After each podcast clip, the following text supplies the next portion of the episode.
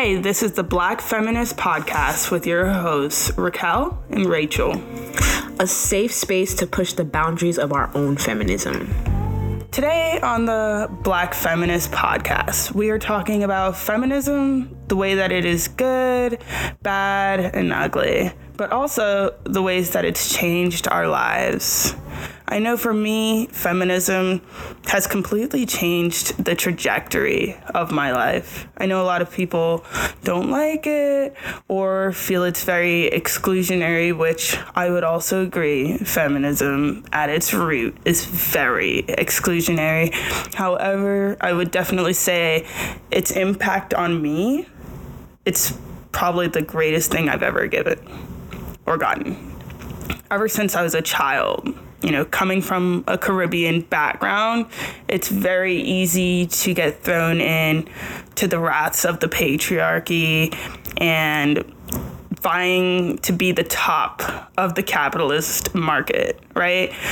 However, I knew from the beginning that the life that I saw everyone else living wasn't the life that was set for me. And I think that's fine because that's what feminism is. It's it's something that allows people to make a different choice, pick a different pathway than the one that's been laid out in front of us, right? And this is also incredibly important for other black women out there just like me who may not want to be a housewife or who does want to be a housewife and would like to do so without having to be antagonized or have to deal with a lot of the violence that can be found in the home. You know, feminism is made to protect everybody. And that's what I see that is wrong with feminism nowadays feminism nowadays isn't inclusive enough. And that is why I make this podcast to remind black women every day that feminism isn't just for white women or everyone else who gets to use feminism without having to be harassed. Like when black women choose to be feminists, when black women choose to join this movement and prioritize their rights, when black women get up and decide that they want to have access to safe, affordable, or free abortions. And abortion is not the only topic that we as black women care about. You know, there's a billion other things that we still need to fight for. I watched a TikTok the other day of this man speaking about once a woman gets pregnant, she loses all her value, which is what we all know. You know, we know that. And people try to pretend that that isn't the truth in society. You know, obviously, we're not losing any value. Matter of fact, we're gaining value now that we have the experience of having pushed a child out of our womb, you know, having carried a child for nine months. It just adds to our experience, our experience that men, males, can really go through and this is what creates our experience as black women and not just as black women as all women you know? And it's not just having a child. It's every experience that a man cannot identify with that a man cannot vote on in congress. That is the antithesis of being a woman is having had to fight for every single right that we have especially being a black woman. And that and that is why I have this space. That is why we're here talking about black feminism. That is why we're highlighting black women and black people at the core of the movement of feminism in this space. All right, so let's get started. Today we're talking about feminism. Uh, Rach, do you happen to have I don't know, a good definition for feminism? Something to kind of start everyone off with? Yeah, yeah, for sure. Um, so feminism in in its formal definition is essentially known as the social, political, and um, economic equality of the sexes. Um, but when you there is a lot of ambiguity in feminism depending on who you ask. So, if you were to ask a man, for example, what their definition of feminism is versus someone else, you would get, you know, different definitions, and a lot of it will also entail the person's personal connection to what feminism is and how they perceive feminism if they perceive it in a way that is something that's positive or in a way that's something that's negative so there is a lot of ambiguity in the you know formal definition i would say so yeah Yeah. Um, for me, I only go off of intersectionality. Um, all forms of feminism that came before intersectional feminism probably isn't for me or a type of feminism that I can even really defend. Um, intersectionality is feminism for everybody, right? Not just feminism for white women, not just feminism for black women, right? Intersectionality means we take a look at everyone's identity. You know, we take a look at gender, sex, class, sexuality, race, everything. You know, we take a look at it all. Um, this is why I look at feminism the way I do. A lot of people aren't gonna like feminism if they only look at the first wave of feminism that was created by white women, only for white women. You know, intersectional feminism, it includes black women, it includes the LGBTQ, especially the rights of trans folk. You know, we want to include everyone from here on out. You know, that's why I only believe in intersectionality. And when I speak about it, only intersectionality am I referring to. Yeah, absolutely. And I think that's the only in my opinion in my view the only logical way to look at feminism because not all ex- not all of our experiences as women are the same when you mm-hmm. take into consideration all these um, these differences mm-hmm. that make us different Oh, yeah. in terms of race age you know mm-hmm. sexuality all of these things. So that's the only way to look at it. And I think that the goal is for everyone to be able to perceive feminism in a way that they can relate to and that they can identify mm-hmm. with, you know, because it's not, it shouldn't be so exclusionary to the point where we have this polarization of people who look at mm-hmm. feminism in a way that is negative because it's something that should be able to benefit everyone. Oh, yeah. Yep. Right on the dot with that one, Rach. Um, I was actually watching a Jubilee video today that I'm super excited to talk about. Um, it got me pretty uh, upset. Um, even though it was Jubilee and Jubilee is supposed to be like a progressive channel, they were talking about it was kind it was a spectrum. Do all feminists think the same?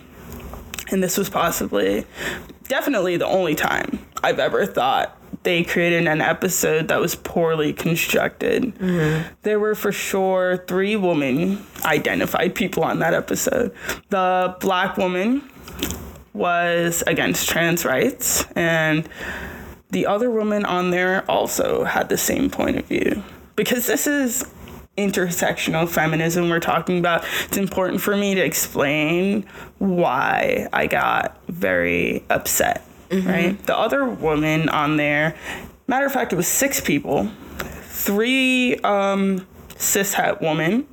Uh, I believe the other one were male identified, and um, one was a trans person. Um, one black woman, one white woman, one Spanish woman, two men, one trans person. Very diverse, right? This had the potential to be a very, very good conversation all three of those women were the most conservative feminists I've ever met or seen. I was I was very uh, it just made me I don't know. It's it's just the hypocrisy of it all, right? We have two minorities um, and one white woman. Why are why is every why are all the women agreeing with this conservative white woman who also is pro life, not pro choice, and thinks pro choice is inherently anti feminist because if you believe in abortion and support abortion, right, knowing that abortions are given to a majority of women of color, she thinks we shouldn't support um, abortion. You know, and granted, if you look at the people who are getting abortions and you don't add any context to it, right? You you can say the government's targeting minority people to have abortions, right? But if you look at the whole picture, which intersectionality encourages all to, take tells us to look at class, you know, tells us to look at how much money these women are making, you know, what financial situation are these women in when they decide not to have a child? You know, if we look at the country we live in, you know, we can look at how they treat Latin and black people in this country, right? We can just look at all the other reasons why someone may need an abortion. And you know who on that entire stage of all people should have looked at that? It was that black woman. And the thing is, I hate, I hate having to hold black women to a higher standard than I hold all the other people on that stage, right? But that white trans woman doesn't have that direct access into knowing what poverty is like or what it's like to not have enough money and a system behind you that isn't there to support you or give you what you need to have the child. Granted, you want to have that child. You cannot have that child. You do not have enough money. You do not have the right environment to raise a child. There's too many external issues and pressures and things that you can't push aside so you can give the child the love and attention it needs. And mm-hmm. women of color, minority women of color, we know this, right? Mm-hmm. So to have both of them up there co signing that white woman, it was disgusting. And to see Jubilee push out a video like that right?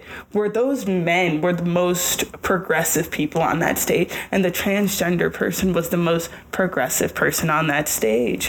Why is that? That doesn't represent like what's really going on. It's like, mm, it's just not real, you know? And it's not true. And most black women don't share the same point of views that she did you know, and most of the men in the world don't share the same point of views that those men did. But why are they getting the media attention? Why is it next time I get in an argument with an incel, he's gonna whip out this video and be like, look, more men are feminists and uphold better feminist values than actual women. You know, these are the things that make me so mad. You know, before I continue, do you do you want to come in on this?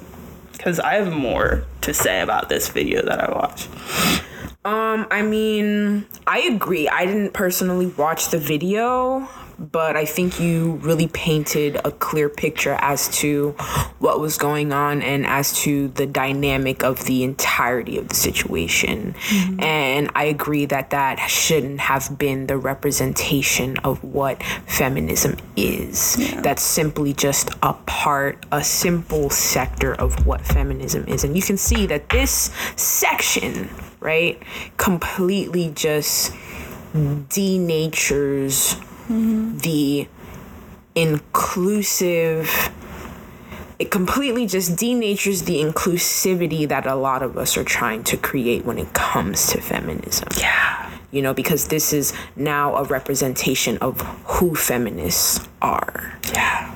Exactly. And that's not true. And that's not I don't I don't think any of them were feminists, you know? They got on this episode, and none of them uphold any feminist values at all. At all. I should have been up there. You should have been up there. Anyone else in the world should have been up there.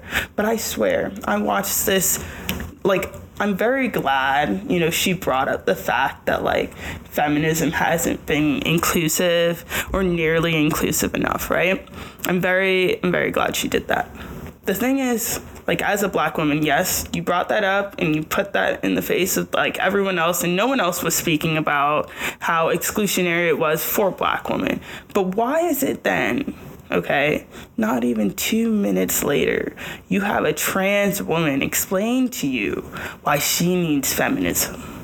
And that was the fundamental issue I noticed one in the video, but in all of their feminism. Why is it your feminism doesn't have empathy for other people? Where is where is the where is proceeding with caution, right? Understanding you don't know everything. Understanding you probably don't know the entirety of someone else's struggle, you know? Understanding that while you and I may not be the same. We may not go through the same things. Our bodies may not function the exact same. You need my help because no one else is going to help you. You know, where's that one person that looks at that person that's oppressed, right? That person that's oppressed and they don't have a platform, you know, their oppression isn't given any light, right? Where's that one person that says, while your feelings aren't being acknowledged and your words aren't being heard, I'm going to hear you and I'm going to have empathy and I will give you the compassion and understanding that you're asking for. Compassion and understanding costs zero dollars. Why are you making people fight so hard for it? Why can't we just be understanding? Um, I think one thing about being a feminist is your your innate desire to challenge the world around you, challenge yourself, challenge how you view the world around you, and challenge your feminism, which is we mentioned earlier in our um, introduction. You know, we are pushing the boundaries of our own feminism. So it's interesting that that woman on the Jubilee video mentions the um, fact that feminism hasn't been very inclusive. She mentions that. But it's interesting that she didn't allow give herself that opportunity to challenge her feminism and ask herself what am i including? When i look at my feminism who is it that i'm including? What about them am i including in my feminism? And then she could have then realized the the de- defects in the way that she perceives feminism and how she views the world mm-hmm. around her. So I think this is another important thing to note is that we always always have to challenge our mind frame about things. Challenge our feminism. You know, this is an opportunity for us to not only share what we know but to learn. This is an opportunity for me to learn, for Racquel to learn, for Racquel to teach, for me to teach. This is why it's so important. You know, and this is why we want to do this to ch- so that everybody can challenge their own feminism because everybody has a feminism. Mm-hmm. I want, I, I genuinely want to stop the wheel of oppression in this country. Um, I don't think people see it that way. I don't think people see it as kind of like a revolving door of just pain and lack of empathy in the Western world. Um, even from when white people came here on the Mayflower, you know, trying to, you know, break free of like the the British rule and no freedom for religion or whatever they said they were running from and brought here. Right. You know? Yeah like you're running from oppression only to come to take from someone else mm-hmm. you know? It's that circle of i need so badly i have to take from you yeah. you know? Femininity isn't running low. You can't share with trans people. Absolutely. You really you really had to get on a jubilee platform you know, in the face of like the world and deny a trans woman her access to feminism. Absolutely. Yeah. So, you stopped her at the door. Stop, should have stopped her at the door. How did she, how did any of those women get on that platform? And that's the thing, right? Any of them would have been canceled had it been a white person to a black person or had it been a man to a woman. Like, where is the light? Shining on trans issues? Like where at what point do we actually like try to help, you know, someone else, mm-hmm. you know? Thinking that the best way to secure your rights are to deny someone of theirs. To think you'll ever be more of a woman by denying people the right to be a woman, also. I watched as they all got together and had the trans person, in a sense, vow that they are not trying to infringe on their femininity, which to me was just wow. Because I just watched her explain exclusionary and, and feminism to a white woman. But here, you need a trans woman to explain that same thing back to you. And granted, you're allowed to make mistakes. And you know, all forgiveness to her. Like, let's say if she got off the show, it premiered today. So let's say, you know, she read some of the comments and learned. You know, everyone deserves the right to like be a better person and have the chance for redemption. Like, I believe in cancel culture, but, you know, I don't I don't believe like people should be permanently canceled, especially over something absolutely um, that can be changed. You know, like absolutely. ideologies. Absolutely. Your words can't, but your ideology can, and that's all we ever ask. Right. Yeah. So next thing I wanted to speak about is the the thing that so many black women don't understand is uh, matter of fact all feminists don't really understand is that at the core of feminism and i spoke about this earlier was is that it's always been exclusionary right and that's why i'm creating this platform is to kind of get the message out there more that feminism is like a system, right, of capitalism or racism, or it's just a system of oppression, except it's made for liberation, right? Just like all other systems. The only thing is we need to take the oppression part out of it. And that mm-hmm. that's what I've changed about my feminism. And that's why I understand why a lot of people don't respect feminists, is because they still oppress. The thing is, we all need to know that we need to step away from the Western um, aspect of everything. Everything. Okay? I mean, we need to stop trying to dictate how people live their lives. And that's what we're going to talk about here. We're going to talk about how no one can tell us how to live our lives. We're going to talk about the choices we choose to make, even though it makes other people upset. We're going to mm-hmm. talk about it all. We're about to get into the nitty gritty. Exactly. So, welcome to a podcast about Black feminism progressively with Black feminists. Okay. And when I say intersectional feminism, when I speak about black feminism, that's what I'm talking. I'm talking Kimberlé Crenshaw, Ida B. Wells, Bell Hooks, a combination of just getting back to our roots. Pre colonization on this podcast, we are unlearning, relearning, looking at the truth, looking at the reality of what's going on in the world. We're talking dynamics. We're talking mm-hmm. about the boys making podcasts and why are they doing that? You know, we're talking about the why, we're talking about the systems. So let's get a little personal. Let's let the people know you know, we talked about what feminism is, what it means, mm-hmm. but what does feminism mean to us? And I've hinted at it a little bit so far, but like for me, feminism is everything. You know, feminism is why I live in this apartment. Feminism is why I drive the car that I do. I work the job that I do. I'm able to make a podcast and have a voice and let the world know what I think. Feminism is why like I even have an opportunity to represent like a good amount of black women, you know? Um a lot of people say like black women never needed feminism and maybe that's true for like a lot of other people but not me i i need feminism and i needed it a lot growing up coming from a Caribbean background, I think um, on one side of the family, a lot of people oftentimes had very conservative point of views. Um, thankfully, my mom didn't.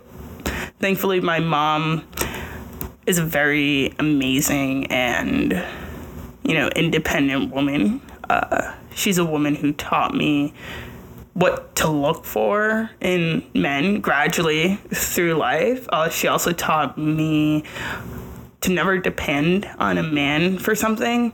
And that alone is very important to me now. Um, as like I'm older and I'm dating and I'm starting to see a lot of I don't know, a lot more dynamics that just involve me being a woman, you know, and just involve like gender, you know, not so much how I identify because I feel like with me, you, and whenever we hang out with people, gender doesn't really like factor in when we hang out with no. other people. No. You know, we talk about like real stuff. We don't, we're not just walking around identifying solely through our gender, yeah. you know?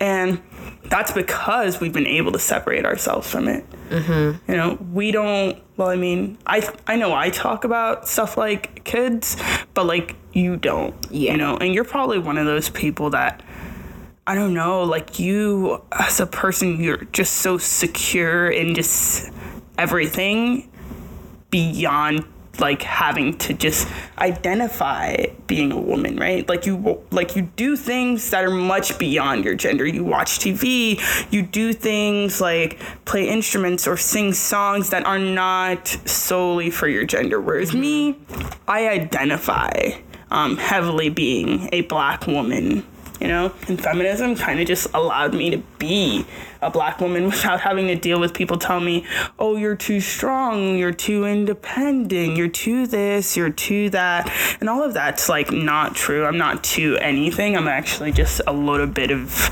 each. Um, mm-hmm. I like to depend on a lot of other people, mostly because this is how um, capitalism works at its finest. And I believe in social capitalism, and I come to other people to talk about my emotions and my feelings and just things like that. Mm-hmm. So feminism kind of helped me unpack a lot of like the things that were set forth for me as a black woman. Uh, feminism allowed me to kind of explore different parts of like being a woman and womanhood and how I want to do that. You know, feminism it gave me a different path than having to be a housewife, you know? It taught me about the risks of being a housewife. It taught me about the risks of not being a housewife. Everything. Gave me like everything I have.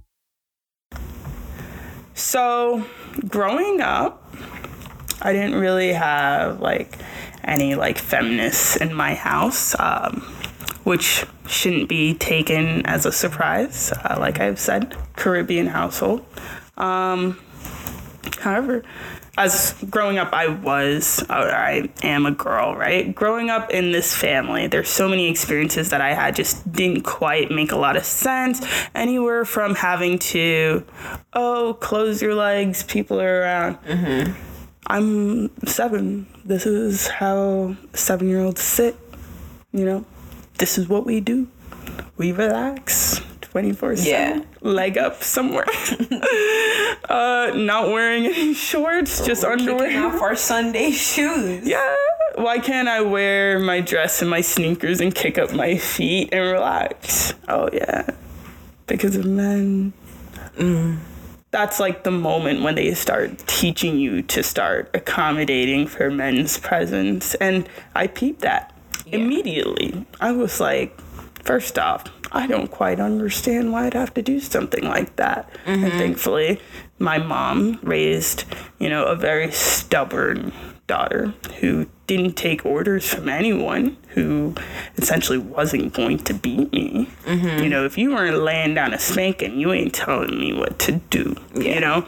And everyone hated that. I was very disobedient, um, very, I don't know, people probably said rude. I don't know. It doesn't quite matter to me because yeah. I felt like I was fine. But even moments like that, those were moments that I would throw down about. You know, everything. I thought about everything growing up. And I'm so proud of myself for doing that mm-hmm. because it taught me not only to just challenge like the status quo, right? I wasn't reading books back then, I wasn't being indoctrinated into anything. The only thing they were trying to get me into was church. And I wasn't listening to them either because they weren't telling me what I was trying to hear. I need someone to tell me, overkill is okay yeah, you can do that. That's fine. That's what I'm trying hear. I need people to tell me that what I'm doing already is fine. Because mm-hmm. what I'm doing already is who I am. Yeah. You know, I'm that person who feels like they can just put their feet up and not have to wear mm-hmm. like shorts underneath their dress because it's like if they if I had to wear a short underneath the dress, it would have been made with the shorts underneath the dress. Yeah. But like, why can't I do something because I want to do it, or exactly. don't? Why can't I not do something because I don't want to do it? Exactly. Yeah, and if I feel you, you kind of just look at like all of the systems of the world. Like growing up, they're just trying to get you ready for the world. They say, mm-hmm. you know. So therefore, they're our parents are now indoctrinating us into these like systems and cultures that they know nothing about because their parents didn't tell them why. You know, we all asked our parents just why, why, why, why, why? Why do we have to do this? Why do we have to do this? Like, why? Mm-hmm. And they could never tell us, you know? And that's like the difference between what's going on right now. Because as we've gotten older, right? And like, granted, that's the only example I gave about like feminism and even from my young age. And it might seem very small to some people it'll probably seem small to people who aren't feminists. Anyone who is a feminist, they understand the microcosm of that example I gave, right? They understand the removal of my voice, they understand the oppression of my actions, and they understand why. They understand that our family and our parents who told their daughters to cover up or close their legs or do this and that, they're protecting the pedophiles in the room. They're not protecting their daughters. And in that moment is when I understand why feminism was created. Feminism wasn't just created because white women wanted it to be created and they wanted the right to do this or the right to do that. No feminism was created like to flash a light and to shine a light on what's going on. You know, feminism was bred out of necessity. And that is why I cannot understand when people say black women don't need feminism. You guys were working before white women got the right to work. I'm not fighting for the right to work. I'm yeah. fighting for the right to have economic freedom. Mm-hmm. I'm fighting for the right to be able to leave a man. Yeah.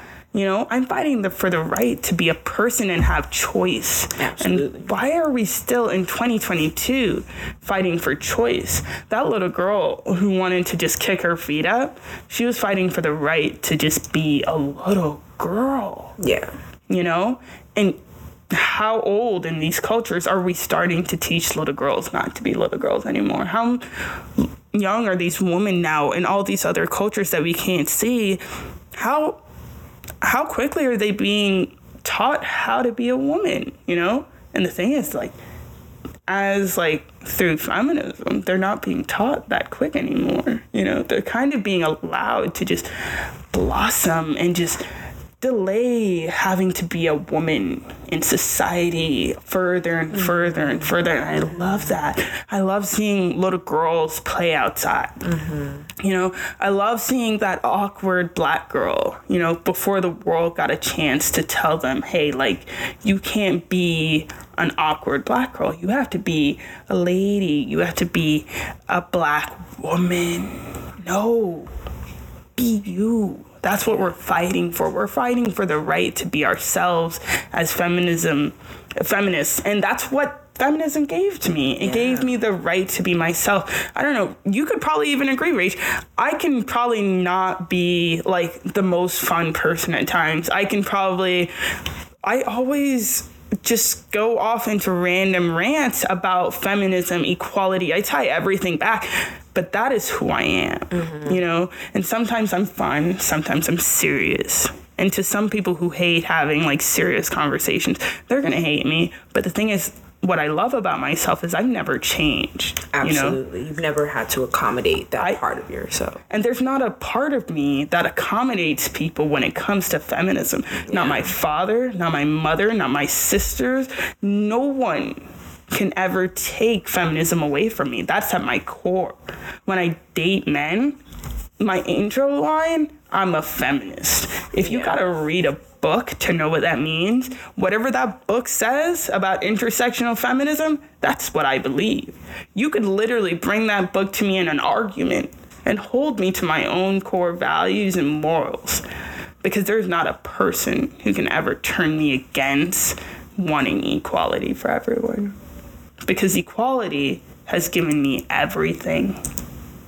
And that is why I speak about it. And that's why when I met you that day on the bus, it made absolutely no sense to me why you're not a feminist and why, and it actually didn't make any sense to me why every person in that school I asked if they were a feminist, everyone said no. None of this made sense. Sense. I was coming from a school of the arts where everyone was feminist or LGBTQ. Everyone had like a political standpoint. Everyone had a point of view. Everyone had an opinion. Went to a school. No one has opinions. No, everyone's just upset about racism. Like racism. That's all any of these people had anything to say. Yeah. No one was talking about capitalism. No one was talking about gender equality. No one's talking about sexism. No one's talking about the violence in the home. You know, no one's talking about real shit. Absolutely. Absolutely, I agree. You know, That was the that was the only concern. Like I wasn't I didn't hear anybody, you know, have conversations. I didn't hear anyone have conversations about feminism or we didn't hear these this was not our reality. You mm-hmm. understand what I'm saying? And it's kind of just like this is another thing like these core these these social these social concepts were not in our environment. Like we weren't around people who was perpetuating these ideas you know and you can see how it kind of just differs depending on the area how people there are certain people who can have access to these things have access to this knowledge that other that other students in other schools can't. We were an underfunded, predominantly black Haitian. Then we can see how culture comes into play with this. Most of us are Christian. Most of us have a Christian based faith somewhere, whether it be, you know, evangelist, Pentecostal, or whatever.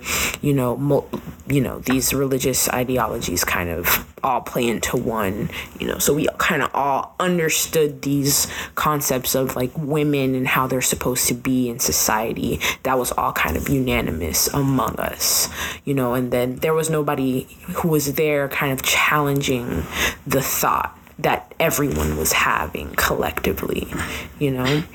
Yep. Yep. Would you really say that school was mostly Haitian and black, or would you include that massive Latinx community? Yeah. Yeah. Haitian, Black, Latinx, minority groups that made mm-hmm. up the school. Yeah, I think. And we all, and it's all the same thing culture, religious faith, faith. Because, you know, Spanish people, they go to church too. You know, they have their religions as well. Mm-hmm. So, um, yeah. Yeah. It was a collective thought of mm-hmm. not thinking about these social constructs among us, mm-hmm. you know. So, and there was a lot of normality in conversation. I want to like point out really quickly though, um, like the Latinx community at our school wasn't. Um, I wouldn't. I wouldn't even put them as. I don't know. I think it was a majority Latin community, and I think that's important to say to just really explain a lot of the dynamics at that school. Granted, there was a lot of black women, um, and there were a lot of like black men. I don't think that, or at least in my experience, um, the rest of the black community at that school were hand in hands with me. um, they were they weren't hands in hands with me. They weren't hands in hands with me um, in my personality, my ideology, or anything like that. And a lot of them weren't people who even understood the concept of gendered oppression you know and i had talked to a lot of people at the school spanish black white everybody every person that let me speak to them for more than five minutes they got the question the are you a feminist or not and it's like no one no one no one even understood why I was a feminist. You know, I had people say, I believe everyone's equal. They really said that to me, you know? And it's like, you don't even see like the white supremacy in what you're saying right now about how we're all equal. Like, we're all sitting here pretending to be equal you know and a lot of the times like i got a very like i was in auto body and that was not easy like going to school with those like men every day all day long you know i'm not working in that field now but the thing is like i chose not to go into that field for a reason you know? The hard like the time that those men gave me in that class like black men spanish men they all were on my ass. And at that point is when my identity as a black woman was sealed you know? I used to for a little bit of time dabbled in divestment you know? And that's uh, that's like an entire movement that we're probably gonna have to like do an episode about just speaking about why those women make that choice to separate themselves from the rest of the black community. Um, but for me when i was in that class and all those spanish men were giving me a hard time a lot of all those black men were also right next to them giving me a hard time. And the thing is like that makes it so hard for me is like I'd have to learn how to forgive those men, right? I'd have to forgive them for their mistakes and kind of just have empathy, right? Empathy in the sense, oh, I get why, like, as a black man, you kind of have to, like, throw me out there to the wolves to die, right? But the reality is, is like, I don't get that because I didn't have to do that for you. And matter of fact, I've never done that. You know, I've never done that for anyone in the LGBTQ, any transgender person. No one me have I ever said to myself, let me throw them out there to die, you know, or to kind of suffer without my help. I defend anybody, and that's because I felt oppression.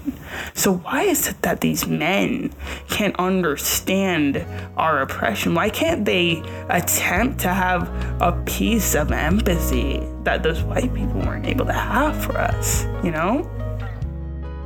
Okay, Rach, I know probably what, somewhat six years ago, I met you on a bus and started babbling on about some feminism, just like everyone else in that school. They got they got their opportunity to be here on this podcast right now, but you're the one. So tell tell let people know. Oh, shit. Let people know. Oh shit. I Okay, so man, man, time fucking flies, bro. That's crazy.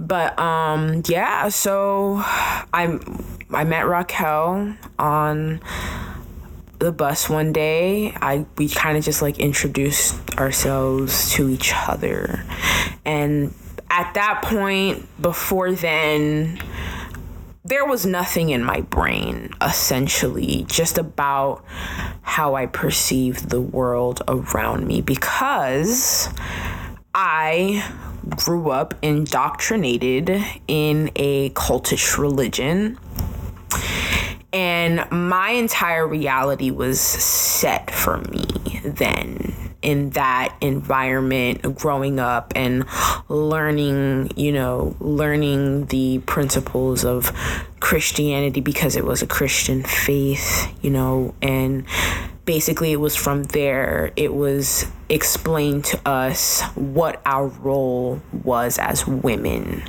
which was to be beneath the men we are beneath them in every aspect, in every sense, essentially. Um, it was the goal the aspiration that I was to grow up, become baptized in this faith, and then you eventually get married in the faith with someone else who is um, in the same religion and have children, and essentially that would be the um, the end of my use. If and anything beyond that i would have to then submit my life to god um, in order to be useful right Mm-hmm. So that was my reality. This was how I perceived, you know, myself as a woman. Mm-hmm. This is how my mom kind of set out these examples of what it means to be an ideal wife, you know, and essentially at birth, they're training us to become that, you know. So this was just my mind frame. This was kind of how I looked at things like relationships and dating and what have you, right? So that was that. And then I met Racquel and essentially just her presence and how strongly she feels about everything that she would talk about. The passion.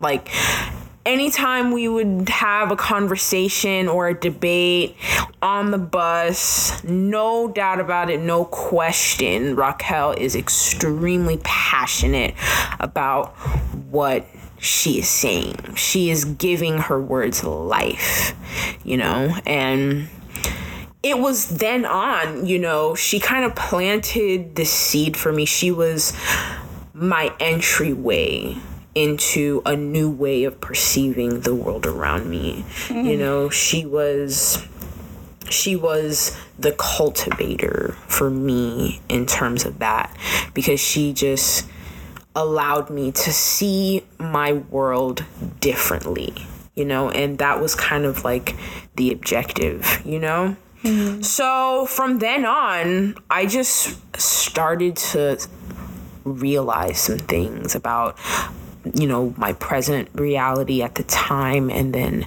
past my past reality and the experiences and i'm realizing just patterns and trends mm-hmm. and these mm-hmm. commonalities and i'm just a lot more observant now in terms of the social dynamics that i'm faced with on a day-to-day basis you know mm-hmm. so it was then on like my curiosity led me to new knowledge newfound knowledge about feminism yeah. you know and give and it gave me an opportunity to know more about who I am because mm-hmm. I then started to really centralize myself as an individual.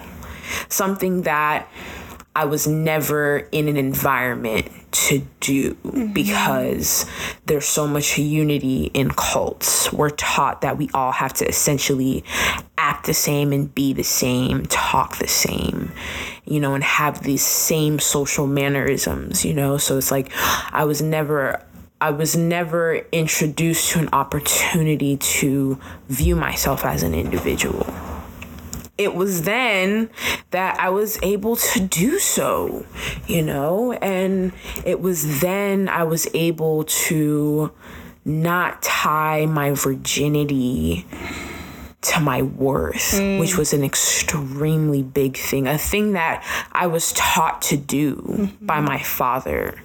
He told me, you know, if you lose your virginity before marriage, you're essentially not going to be worth anything. Mm. Because no one is going to want to marry a woman who has already given herself to another man.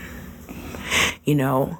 And that just petrified me from the entire idea of sexuality, you know, and really truly being able to connect with that aspect of myself and um, yeah, it was a lot. And it's like I just started to realize, you know, why my mother is the way that she is. Because a lot of it has to do with the oppression from my father, essentially, mm. you know? and her reality and where she grew up and how she grew up and what what the idea of what a role is just where she grew up and the time that she grew up and what being a woman meant at that time and what she was taught what a woman meant. Mm-hmm. You know, kind of directed her and ushered her into the decisions that she made. You know, it wasn't more so marrying for love, it was marrying so that you could be stable, mm-hmm. so that you could have a man that will be able to provide for you and your family and your children. So, yeah, it was all of that that I then began to realize as these seeds begin to sprout, mm-hmm. you know, into its own. Um, I kind of want to just input like just showing and highlighting like feminism like as it is its journey for you because it started from me just planting that seed, right? And then it kind of just blossomed into you just like like developing those skills over the years of just being able to just center yourself in your life, you know? And I've watched as like like that battle of just being selfish sometimes or just not having to think about them or how your actions may impact them, you know? Think about Rachel. Think about how your actions not only impact Rachel, but think about how it feeds your soul to choose you, you know? And that's so important. And I say it's so important, not just like in the realm of feminism, but in the realm of going through life. Because men, men know how to put themselves first like nobody's business, you know? Men, I don't even want to say stuff like this on the podcast, but it's how I feel. And eventually, it's probably going to change. But men kind of just use women so often in society, kind of as like a vehicle to get them to where they need to be, you know? And then they get out of that vehicle once they've taken all that they can, you know? Once they've exhausted all that they can out of a relationship, out of a woman, they go and they get a new car. And it's crazy. And what I learned recently, it was that lack of empathy but that's a conversation I would like to just make a whole episode about. And this is just one of the many things we're here to talk about. We're not going to sit around like just having pointless conversations, especially not on these kind of episodes. You know, we're going to actually deconstruct, you know, and I appreciate you sharing your experience because your journey is what kind of just showed me why feminism is so important. You know, granted, I had my mother or I had whatever that small seed inside of me that taught me feminism is what I need, feminism is what I want. You know, there's so many other women who don't have that seed. So many other women who don't have that like thought of like, let me just pick me first, you know? And that's the only thing I think really needs to be required. Um, of a lot of people to just be their first step to being a feminist is just learning like hey maybe you don't need to put that man first right? Maybe you don't need to put patriarchal ideologies first you know? Maybe we don't need to strive for marriage. Maybe we don't need to strive to have children. Maybe we just need to strive for happiness. Mm-hmm. Maybe we just need to strive to feel whole in ourselves. And maybe that's all that we need in society is everyone just feeling happy, everyone pouring into themselves so they don't have to take from other people. Mm-hmm. Other people just choosing to be happy. That's all it takes. So, like, Rich, how would you say, like, I don't know how feminism has affected the trajectory of your life? Like, I would assume you know, since it's taken you away from this since cultish religion, mm-hmm. um, it's probably had a grand effect on your life and how you probably see the world. Oh, yeah. Most definitely, for sure. Well, one thing that I could say um, the trajectory has changed is that I no longer have to become a wife to a man just for the sake of becoming a wife because that's what I have to do in order for me to be relevant and worthy. Yeah. Um, I don't have to do that shit. Yeah. You know what I mean? I don't have to have I don't have to have a child to mm. defend my womanness. You know, because my womanness is no longer connected to my womb. You mm-hmm. know, it's not the only way I can connect to my womanness. That is not the only channel to my womanness. So, mm-hmm. um, that's one thing, you know, and it's just helped me to completely centralize myself and my life and just individualize myself and disconnect from all of these labels that were put on me mm-hmm. from birth you know and all of these expectations that were put on me from birth. And the fact of the matter is I didn't have a say in any of that. I didn't have a say. I didn't, no one is asking me to do these things, mm-hmm. You know? Yeah. So, yeah, so now it's just, I'm able to really be able to live my life by design, mm-hmm. you know?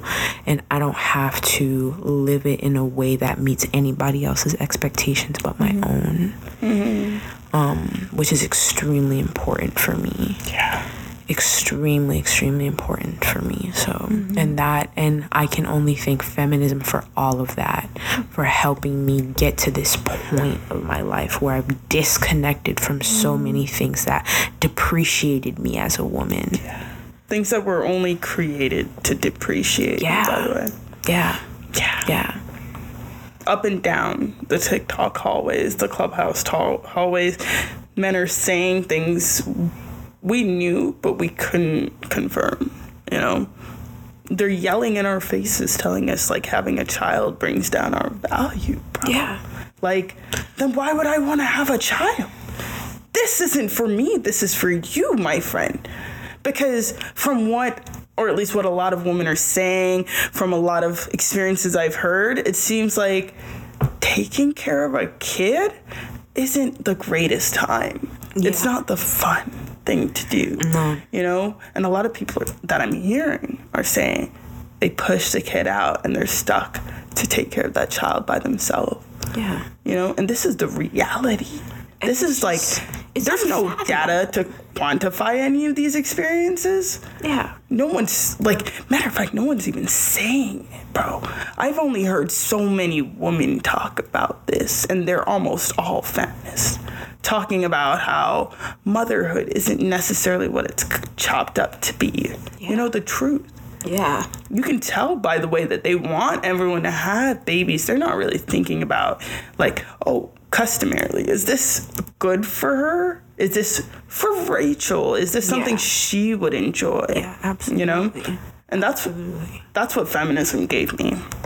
And that's why I love doing this podcast with you because feminism taught me to have my choice back. yeah And then I remember in my last relationship, once we broke up, I was now able to make all of these choices for myself and for mm-hmm. myself alone because mm-hmm. I was in a relationship from I was like 17. You know, I didn't really get much opportunity to kind of like have an individualized, educated opinion on this stuff. And when I say educated, I don't mean a formal education, I mean like just a life mm-hmm. education, you know?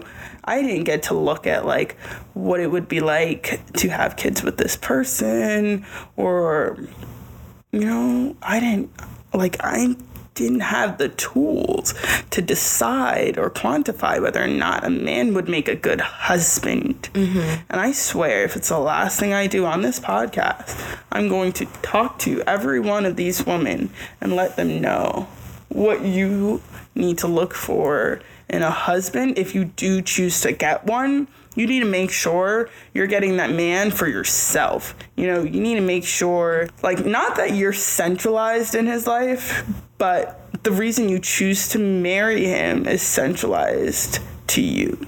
You know it's focused on what he can do for you not what you can do for him. Mm-hmm. Because that's what they're going to try to convince you your purpose is there for Yeah. to prove to them what your value is. Mm-hmm. Honey they're all single you are the value absolutely the patriarchy has convinced these men that the only thing worth having are women.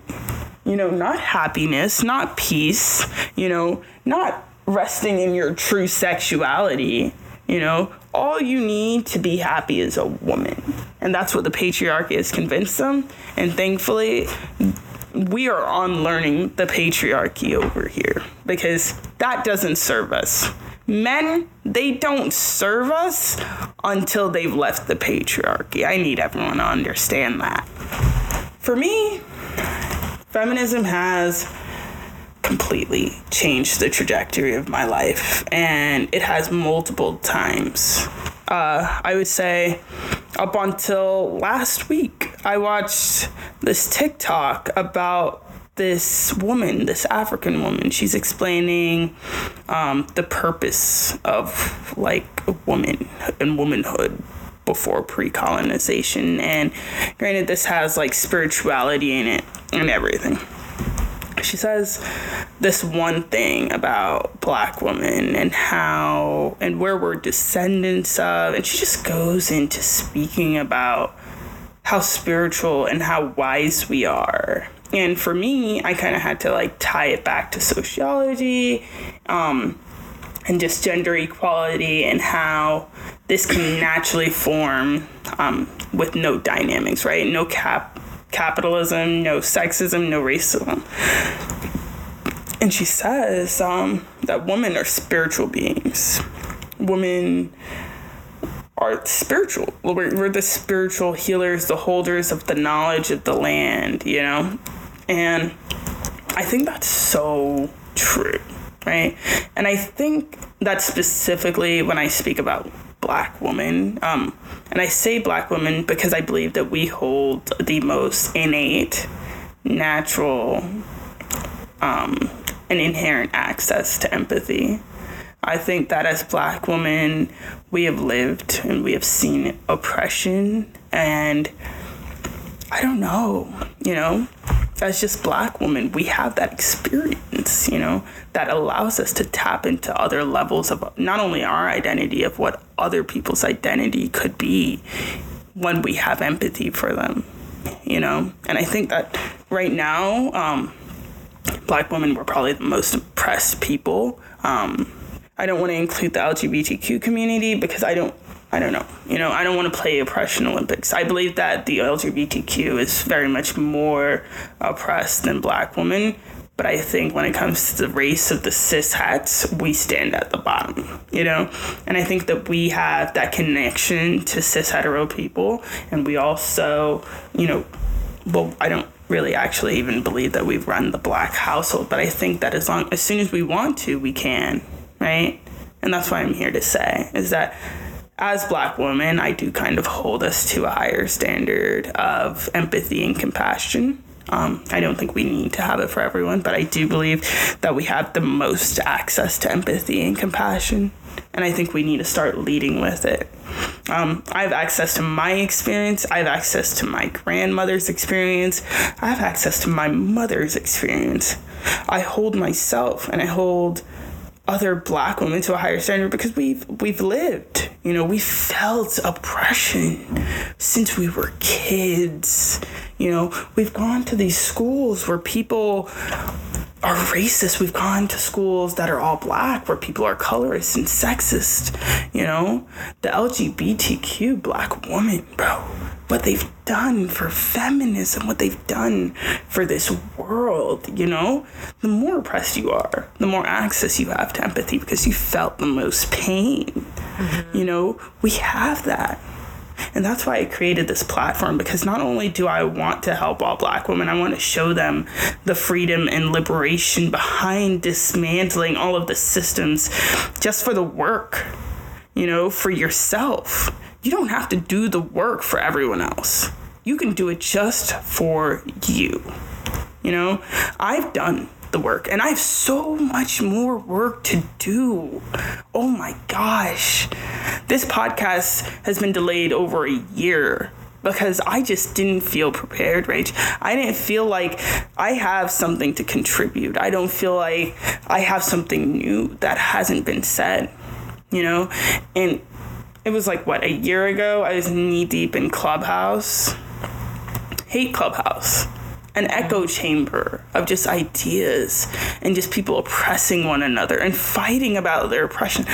No, there's no empathy breeding on Clubhouse for anyone because I just got out of a room where someone's denying me of my rights so I can come here and deny you of yours. Because if I don't have mine, how can you possibly get yours? And I've been fighting for way longer than you have. You know, that is how everyone maneuvers on that app. I can't do that because my empathy is who makes me who I am. And I lost all of it being on that app. I lost my empathy for black men. Matter of fact, I still might have lost that empathy. I don't know if that's coming back, what they have in the woodworks to bring empathy back from from black women for them. But it was gone. Matter of fact, I started losing empathy for everyone. You know, there was a moment where I kind of was just watching how everyone was canceling each other every day on that app. And I was just like, one, first off, I'm not going to say anything. I'm done. I'm done speaking because I could get canceled at any point on this app you know and i don't want to be canceled because that's gonna that's gonna mess up a lot of how i see myself and how i view myself as a person and what i do but it's like on that app there was no empathy everyone's fighting everyone's you know, arguing about whether or not anyone should have rights. No one's actually listening, right? Why is it people are talking about the things they've experienced and the pain they've gone through? And we're asking them to kind of, in a sense, quantify and measure it in a way that we can relate. Why do I have to have you relate to my issue for it to be a problem? Mm-hmm. You know? Yeah, so I had to get off. I had to do the work of just finding empathy again. I had to do the critical thinking, you know? And critically, it looks like we're all stuck in this oppression warp until we're done, until everyone just starts having empathy for each other, you know? Yeah. It's it's tough. So, I'm here and I need this platform to tell my story. I need this platform so Rach can tell her story. I need this platform so I can invite people up here and have them tell an actual story. We need a platform for black women. You know, I need to breathe life in this platform to help myself grow, but also other black feminists, for other black women to grow off of. We don't need to wait until a black woman is on The View or The Real with our experiences. We just need a platform that is about black women, you know?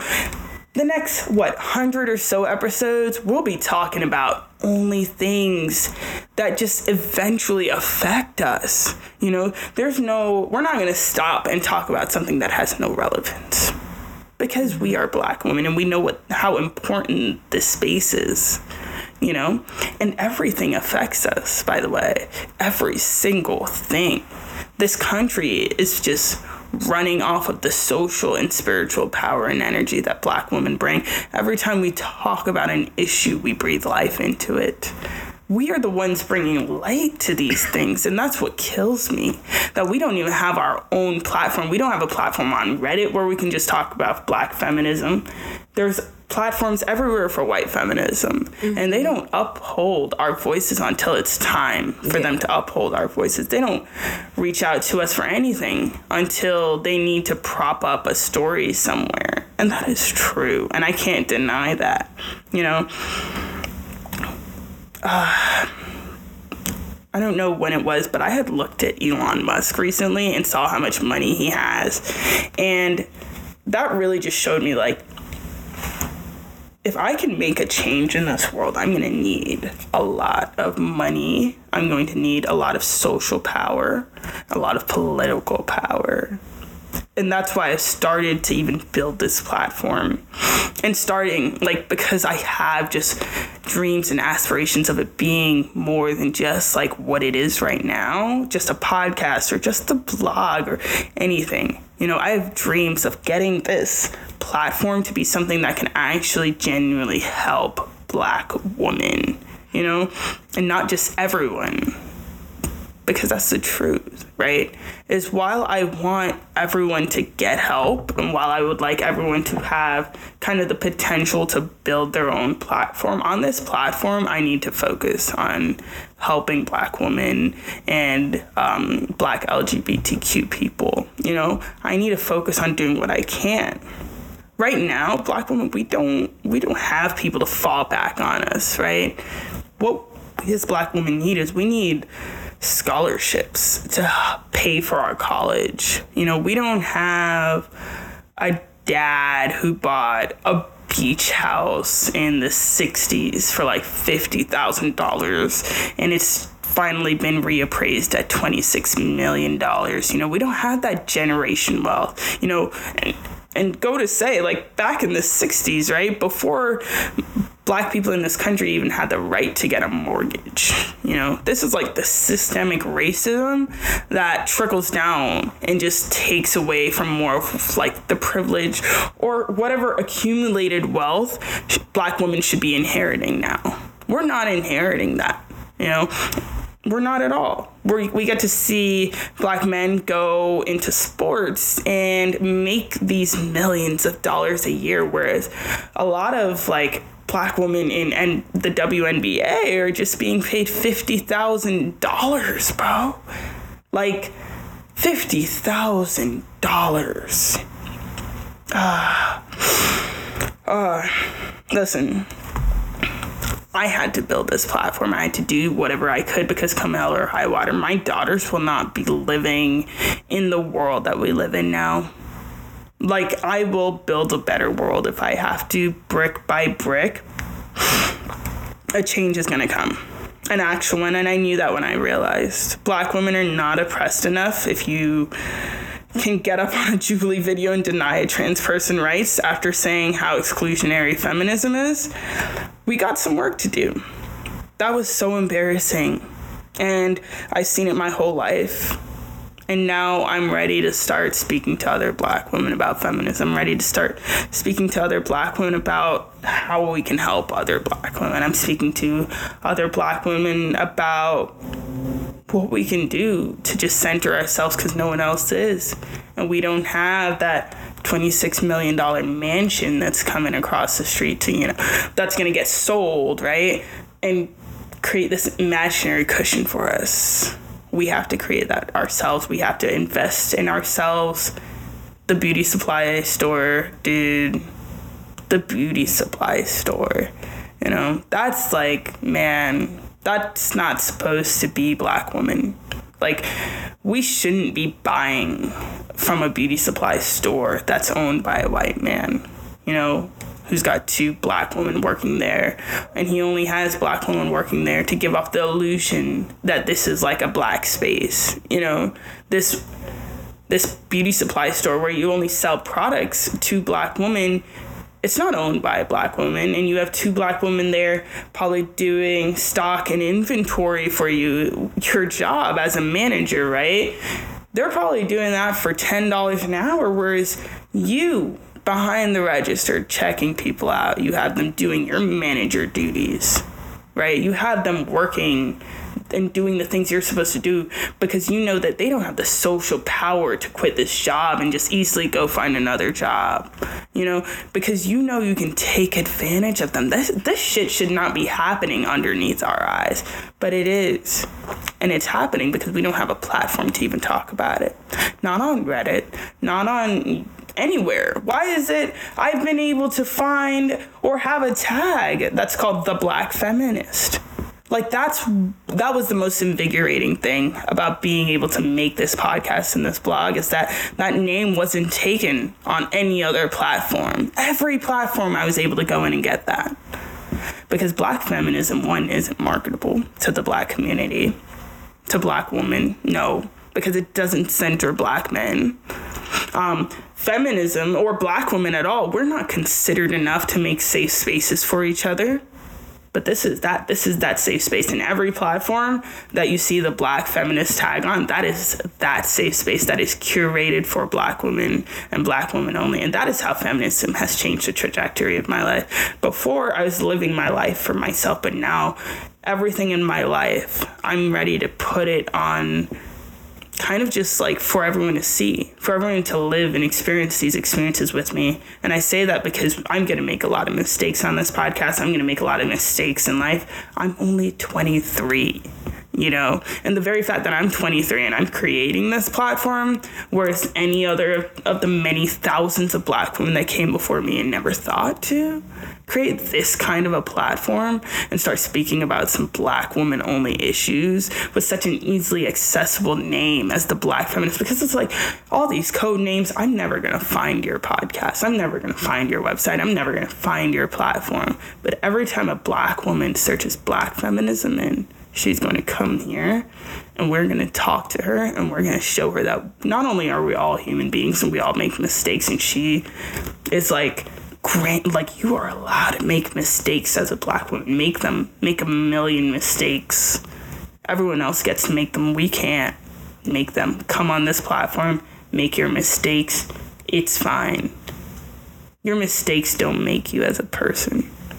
How hard you try to come back from those mistakes, they define your entire self. They define the trajectory of your life.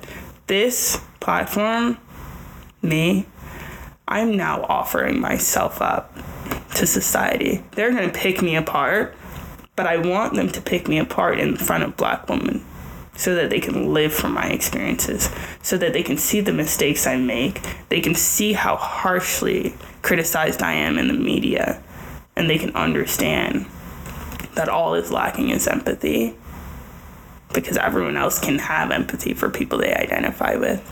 White people can have empathy for other white people. White people can have empathy for their children. They can't have empathy for someone um, who's just been shot by a white cop, though, because they can only have empathy for that white person. Men, they can't have empathy for women empathy isn't in what they watch. It's not in the shows that they watch that don't centralize romance. Men don't have empathy for women. There's no space for men who don't have empathy in my movement. But I do believe that they still struggle, and I do believe that we suffer at the hands of their struggle. And they need to fix that. And I really do welcome them to start a man feminist podcast or a men's rights podcast and discuss that and leave women out of it. Discuss the issues that are going on in your like your male community. Discuss those. Leave women out of it. Wow. That was a great conversation, Racquel. Yeah, Rach. One of many to come. Well, that is it for today's episode. If you made it to the end, thank you so much for tuning in, and we hope you tune in next time. Subscribe to our podcast for the next episode to come next week, and follow us on Instagram on The Black Feminists. Thank you. Bye, guys. Bye.